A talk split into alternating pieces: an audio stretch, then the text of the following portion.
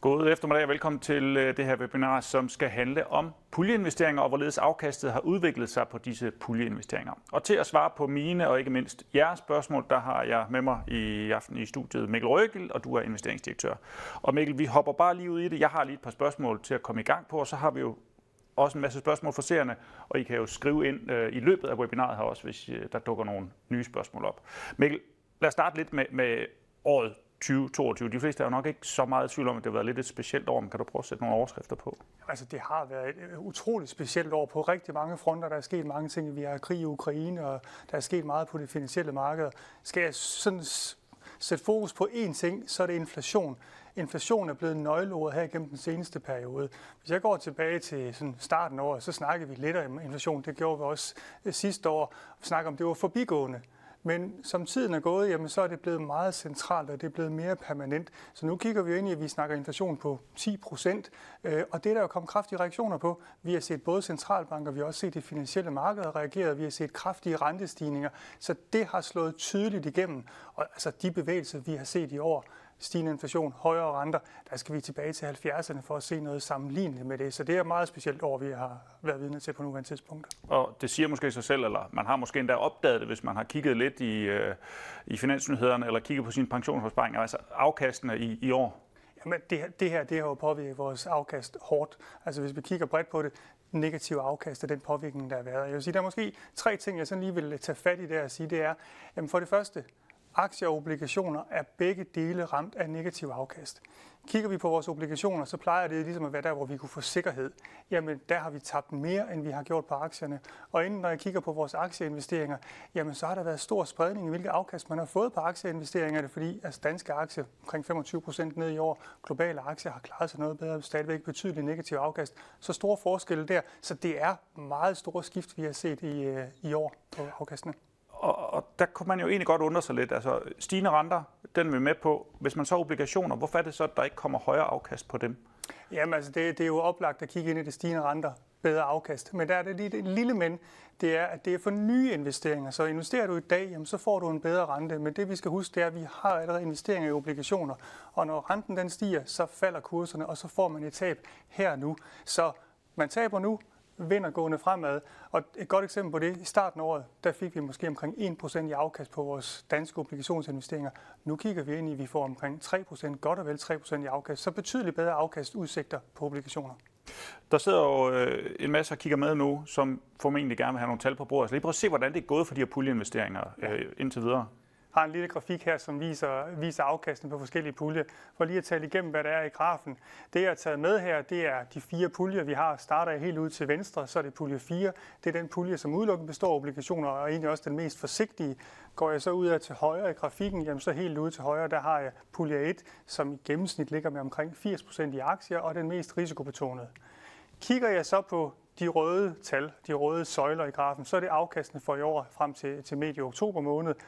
Og der er det lidt slående at se, jamen der har vi stort set tabt det samme på tværs af de forskellige porteføljer. Det, vi ligger i intervallet minus 10 til minus 14 procent i afkast.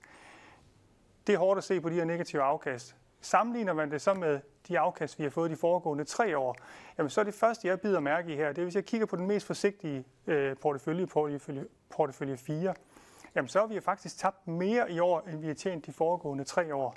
Men kigger jeg på de øvrige puljer, jamen så det tab, vi har haft i år, det er egentlig mindre end den gevinst, vi har haft de foregående tre år. Og når vi nu snakker investeringer, så er det altså også vigtigt at kigge på det langsigtede, så derfor har jeg også inkluderet en, en lang afkastserie her, de, de foregående 10 års afkast, det er de mørkegrønne. Og når man kigger på den, så er det jo tydeligt, at vi for alle porteføljerne rent faktisk har, inklusiv tabet i år, genereret et positivt afkast. Hvis vi kigger på pulje 4, jamen, så har vi godt nok tabt halvdelen af det, vi har tjent de foregående 10 år. Men når vi så bevæger os op og kigger på en pulje 1, så ser tabet jo lige pludselig ret begrænset ud i forhold til de afkast, vi har fået på den helt lange bane. Så man som investor er blevet belønnet for at påtage sig risiko på den lange bane, men det er svært at se på lige i øjeblikket, det vil jeg gerne medgive. Ja, og, og måske hvis man sidder specielt i pulje 4 og, og, og tænker, det var, det var godt nok meget, vi har tabt, og du siger selv 10 år, ikke? og du har jo kommet med en forklaring. Hvad skal man så gøre? Altså kan man forvente, at vi kommer i plus igen? Øh, skal man sælge? Skal man beholde? Hvad, hvad, hvad er anbefalingen? Jamen altså, den hårde melding, jeg bliver nødt til at give, det er, at man skal ikke forvente, at man kommer i plus i pulje 4 over de næste par måneder. Det kommer til at tage pæn lang tid. Men du piller også ved noget af det, der er ret centralt, nemlig din investeringsstrategi. Hvad skal du gøre? To ting, jeg vil slå ned på der, det er din risiko og din tidshorisont. Risiko, jamen den måde, man investerer på, skal selvfølgelig være i tråd med det, man kan holde til. Nogle de har det godt med at tabe måske 15% i en kort periode og kan kigge igennem den der turbulens, der er i perioden. Mens der er andre, der ikke kan, og så skal man altså lige sørge for, at man tilpasser sine investeringer af det. Tidshorisont er også en anden ting. Husk at være langsigtet. Men der er jo så nogen, der måske står og kigger, jeg skal bruge mine penge inden for en kort horisont. Og jamen, så skal man ikke investere. Altså, investering er for den lange horisont. Så øh, når vi kigger på det, lad være med at forvente, at du kommer tilbage. Hold fast i din strategi, og måske lige genbesøg. Er der noget med min strategi, som, som er rigtig eller forkert, at snakke med en rådgiver om det? Det er også oplagt, hvis du er i tvivl omkring de her ting. Men afkastet kommer ikke tilbage på den korte bane. Okay, skarp på strategi, snak med rådgiveren, tjek, tjek. Men, men kan du sige lidt om, hvad I forventer altså fremad? Jamen, altså det første, jeg vil sige, vi er stadigvæk i, nogle, i en periode, hvor tingene de svinger utrolig meget. Der er mange ting, som, hvor vi er i en ny situation, hvor det går op og ned. Så forvent de her udsving. Den anden ting, som jeg også godt lige vil tage fat i, det er inflationen. Vi har egentlig været vant til i mange år at have en lav inflation. Nu er der kommet inflation, så hvis du investerer og har et forventet afkast på 1%, så vil realværdien altså efter inflationen på dine investeringer, stille og roligt blive udhulet. Kigger man derimod og har en investering, som genererer 3%, som en portefølje med middelrisiko nok vil generere, jamen så har du bedre sandsynlighed for at bevare din reelle værdi og bevare, bevare din købekraft øh, med den opsparing, du har. Så det skal man lige have med. Det er et nyt element, der er kommet ind med investering med de her høje inflationsniveauer. Alright, Mikkel. Lad os prøve at hoppe over til nogle af de spørgsmål, der er kommet ind, og I er jo som nævnt velkommen til at skrive nye ind. Så har jeg en kollega, der sidder lige og sender dem videre ind til mig. Øhm, lad os prøve at tage det her med, altså puljeløsningen, den som, som vi snakker om nu. Hvad er fordelen ved den i forhold til alt muligt andet? Kan du prøve at, at, at sige lidt om det? Altså, jeg kunne godt komme med mange gode øh, fordele ved en puljeinvestering. Jeg tror, jeg vil slå ned på to ting. Det, den første, det er, at man som investor skal man være skarp på, hvad er ens målsætning, hvad er det, man gerne vil, og hvad for en risikoappetit. Og med puljerne tilbyder vi rent faktisk, at du kan komme ind i forskellige Øh, puljer med forskellige profiler, og dermed få noget, der passer til dig. Der er nogen, der godt kan lide mange aktier, der er nogen, der godt kan lide mange obligationer, så puljerne passer der. Det var den ene ting. Den anden ting, det er, at du kommer ind og får mulighed for at sprede dine investeringer på rigtig mange forskellige papirer. Det vil sige, at du bliver ikke følsom over for en enkelt investering, og derudover jamen, så kommer der jo løbende rapportering på dine investeringer. Du har mulighed for at få sparring med en rådgiver, og den aktive pleje, som vi også gør, bidrager også ekstra til porteføljen. Og det leder mig over i et andet spørgsmål også fra en her. Altså, i forhold til øh, ETF'er, øh, kan det være et godt alternativ til min pulje? Det er jo også noget, man hører meget om de her ETF'er. Ja, og jeg tror egentlig, jeg lige vil starte med at sige, hvad er en ETF? Øh, nogen ved det, nogen ved det måske ikke. Men en ETF er jo dybest set, at man køber et indeks. Så hvis nu vi tager SP500, så en ETF køber dybest set bare alle de aktier, der ligger i SP500-indeks, og så følger man det. Nå, det er jo sådan lige en forklaring på, hvad en ETF er. Jamen ETF'er, det er jo noget af det, som vi har brugt det meget i porteføljerne. Jeg vil sige, øh, været en aktiv del af puljeløsningerne også. Så, så på den måde er der nogle muligheder. Vi bruger det bare ikke ret meget længere, fordi at den bæredygtighedsprofil, som vi gerne vil have, den har vi svært ved at få, når vi snakker ETF'erne. Og det her, det er så udelukkende på aktier. Kigger man på obligationsbenet, så synes vi faktisk, det er svært at finde ETF'er, som kan levere et tilfredsstillende afkast sammenlignet med det, vi kan gøre igennem vores aktive forvaltning.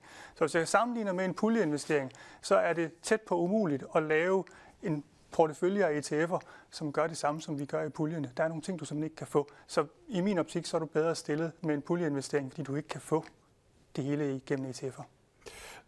Der er lidt med timing. Du har også øh, selv været inde på det. Der er faktisk to spørgsmål, der går lidt på noget med timing. Der er en her, der siger, at jeg går på pension om 6 år. Skal jeg reducere min risiko nu? Og så er der et spørgsmål her fra Janni. Hvilken pulje er mest fornuftig sikker at blive i lige nu, mit par midt i 50'erne?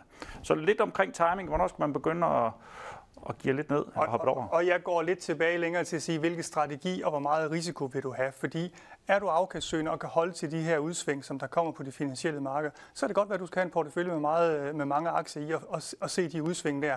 Øh, og jeg vil sige, tidshorisonten, når du snakker 6 år eller, eller mere, jamen så, så burde der være plads til, at man godt kan have mange aktier. Men det kræver, at du kan holde til at se de her udsving, der er på aktiemarkedet på de her ting. Så der er ikke sådan et, et entydigt svar på, hvad man skal gøre.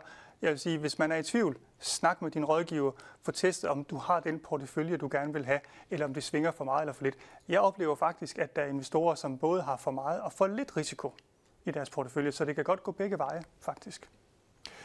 Og så er der et spørgsmål her, hvor ofte giver det mening at gennemgå øh, sin investering, og så eventuelt ændre den risiko? Altså hvis vi snakker investeringsstrategi, så oplever jeg, at de fleste faktisk er meget stabile i deres investeringsstrategi. Har man fået afdækket det, hvad man kan holde til, så de fleste de ligger ind i og følger den strategi i mange år. Så kommer der noget, når du kommer tættere på eksempelvis pension, hvor man gerne vil trappe ned, og man vil til at bruge af pengene. Men så længe man er i opsparingsfase, så oplever jeg faktisk, at de fleste de er sådan relativt stabile på deres investeringsstrategi. Men er man i tvivl, så tag lige at genbesøge det. Hellere genbesøge det en gang for meget, end en gang for lidt. Snak med en rådgiver. Og så er der en her, og det er måske med udgangspunkt i, at øh, alt bliver dyrere lige nu, og, og, og det måske også går, som du lige har præsenteret. Kirsten, hun spørger, bør man holde en pause med de månedlige indbetalinger til puljeinvesteringerne? Øh, mit kort svar vil sige nej. Altså, har man, har man en strategi, hvor man siger, at man skal spare op, jamen så bliv ved med at følge den strategi. Det her med at gå ind og ud af markedet, stoppe indbetalinger osv., jamen alle analyser viser egentlig, at det er en dårlig idé. Hold fast i strategien, bliv ved med at være investeret. Det er det samme, skal jeg gå helt ud af markedet, sælge mine investeringer, så gå ind igen, når det bliver lidt bedre. Lad være med det, fordi der sker nogle gange noget på markedet inden for en meget, meget kort periode, hvor det er meget gunstigt at være der. Og hvis det lige tilfældigvis er der, hvor du er ude, så misser du en meget, meget stor del af afkastet. Og det er derfor, du skal være der på den, på den lange bane og holde fast i din strategi. Så bliv ved med at investere. Øh, spørgsmål. Kan, kan du sige noget om, altså sådan i brede termer, om hvor, altså det her afkast, du har præsenteret, hvordan påvirker det muligheden for at, at, at gå tidligere på pension, eller at gå på pension på det tidspunkt, man måske har regnet med? Altså det med pension, det kommer også lidt ind på, hvor man er hen i livet. Altså hvis man kigger på en, der er 22 år og, og tænker på, at man gerne vil tidligere på pension, så vil jeg sige, så kan det faktisk godt være en fordel, at der er det her dyk i, øh, i formuerne, fordi det giver nogle bedre afkastmuligheder gående fremad, og man som 20-årig har rigtig mange år, hvor man skal betale. I den anden ende står man som 65-årig og har meget få år til, at man skal på pension. Jamen, så kommer det til at slå igennem, fordi så den opsparede formue, den kommer ned, og man er tæt på, at man skal til at have pengene udbetalt. Og igen, så vil jeg sige, det her det er individuelt. Snak med en pensionsrådgiver for at finde ud af at sige, hvad er det rigtige, hvordan påvirker det? Fordi det vil påvirke de her tab for nogen, øh, hvor de er tæt på eller under udbetaling til pension. Jørgen han spørger her, hvis jeg i dag indbetaler for eksempel 50.000 på min alderspension, vil dette beløb så kun blive påvirket af puljens udvikling fra i dag, eller for puljens udvikling hele året, når der foretages rentetilskrivning per 31. 12. 22. Lidt teknisk spørgsmål, men... Altså, du, du kommer til at være med i, i puljeinvestering for det dag, du går ind, og det vil sige, at dit afkast tæller fra, når du kommer ind. Så, så man kan ikke komme ind og få glæde af det afkast, der har været der, eller, eller på den måde. Så når pengene kommer ind, så tæller de med, og så bliver der genereret afkast øh, derfra tilsvarende, når man går ud, så får man afkast til og med, at man går ud. Øh, så det er den måde, det hænger sammen på. Ja, og så noget her, der måske, øh, jeg ved ikke, om du har berørt det lidt, ikke? hvad sker der med mit afkast i pulje 4, øh, hvis renten henholdsvis begynder at stige yderligere eller falde igen? Der er jo ret mange obligationer i puljen. Ja, det er helt sikkert pulje 4, som har udelukkende obligationer, er meget følsom for, hvad der sker med renten. Så falder renten igen nu her, jamen så begynder der at komme noget afkast ind i porteføljen, stiger renten yderligere, så slår det igennem. Så, så sådan 1% rentestigning eller rentefald, det kan jo nemt betyde måske op til 5% i, i afkast den ene og den anden retning. Vi er i en ekstrem situation nu her, når vi sådan kigger fremad, så tegner der sig egentlig, at inflationen begynder at toppe af, at vi nok er kommet op på nogle høje renteniveauer men det er usikkert på, øh, på nuværende tidspunkt. Og, og nogle gange så er der også nogen, der tænker, okay, hvor lang tid skal jeg så egentlig vente til, at jeg kommer til at få et, et nulafkast igen på en pulje 4? Og hvis man sådan kigger på de udsigter, der er på obligationsmarkedet, hvor man på sådan en pulje 4 måske skal forvente at få tæt på 3% i afkast, jamen så skal man lige bruge en tæt på 4 år for at komme i 0 igen i, i det samlede afkast, øh, for det vi oplever nu her. Og det er måske også lidt øh, noget af det, Ola er inde på. Øh, hvilken investeringsprofil skal jeg vælge, når jeg går på pension om et år? Jeg er i dag snart 68, er, pension, er pensionsberettiget, men har udskudt min pension i to år. Og, og, og der kommer vi ind i forhold til det her med, hvornår skal du rent faktisk bruge pengene? Altså, ja. Skal de til at blive udbetalt nu her, eller har man en forventning om, at man bliver 100 år, så skal de jo trækkes ud over mange år, så skal man nok blive ved med at være investeret. Men det bliver meget individuelt på de her ting, og selvfølgelig så er det rigtig svært at gisne om, hvor gammel man egentlig bliver. Øh, men man bliver nok typisk ældre, end det man går og tror øh, i statistikkerne. Der er rigtig mange, der bliver rigtig gamle og skal leve af deres investeringer i en lang periode. Så jeg tror, det er farligt at bare stille pengene kontant, øh, fordi så får du ikke rigtig noget afkast for dem de næste mange år. Og hvilke overvejelser er det, man bør gøre, om man skal være i den ene eller den anden pulje? Er det noget, man selv bare sådan lidt alt efter alder og lige mavefornemmelse, eller hvad gør man egentlig helt konkret?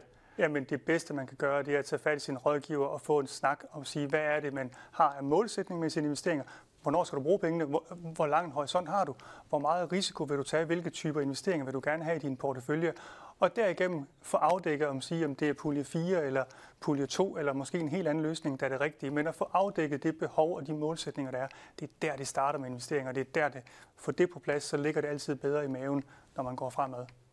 Så er der en, der lige bed mærke i, du sagde noget med bæredygtighed. Øh, Mikkel fortalte, at øh, Jyske øh, Bank investerer bæredygtigt. Fortæl gerne lidt om, hvordan. Ja, altså det er helt kort, så investerer vi bæredygtigt, og hvis det skal være mere konkret, jamen, så understøtter vi en, en bæredygtig transition. Øh, eksempelvis når vi kigger på vores aktieinvesteringer. Vi kan godt finde en aktie, som vi synes der er interessant, men som har en høj CO2-udledning. Men fordi der ligger konkrete planer på det givende selskab om at få den her CO2-reduktion, eller få reduceret CO2, så synes vi faktisk, det er en attraktiv investering at gå ind i, fordi den samlede pakke er god. Et eksempel på sådan en transitionscase, det kan vi sige, Ørsted, den tror jeg, vi flest kender. De har været igennem en, hvor de egentlig var dong, blev til Ørsted.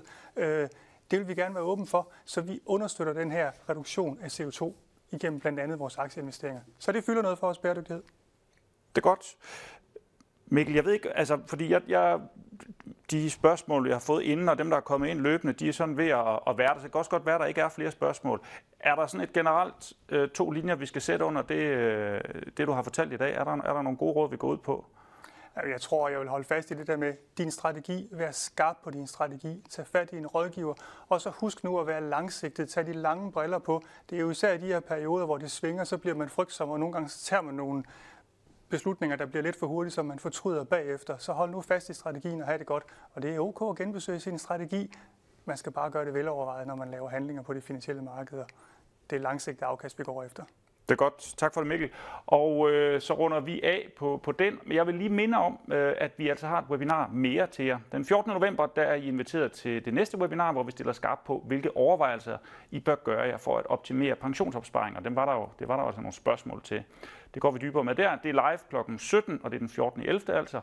Men det webinar, det kan ligesom dette webinar i øvrigt selvfølgelig også ses on demand. Det vil altså sige lige, når det passer jer. Vi ses forhåbentlig. God aften.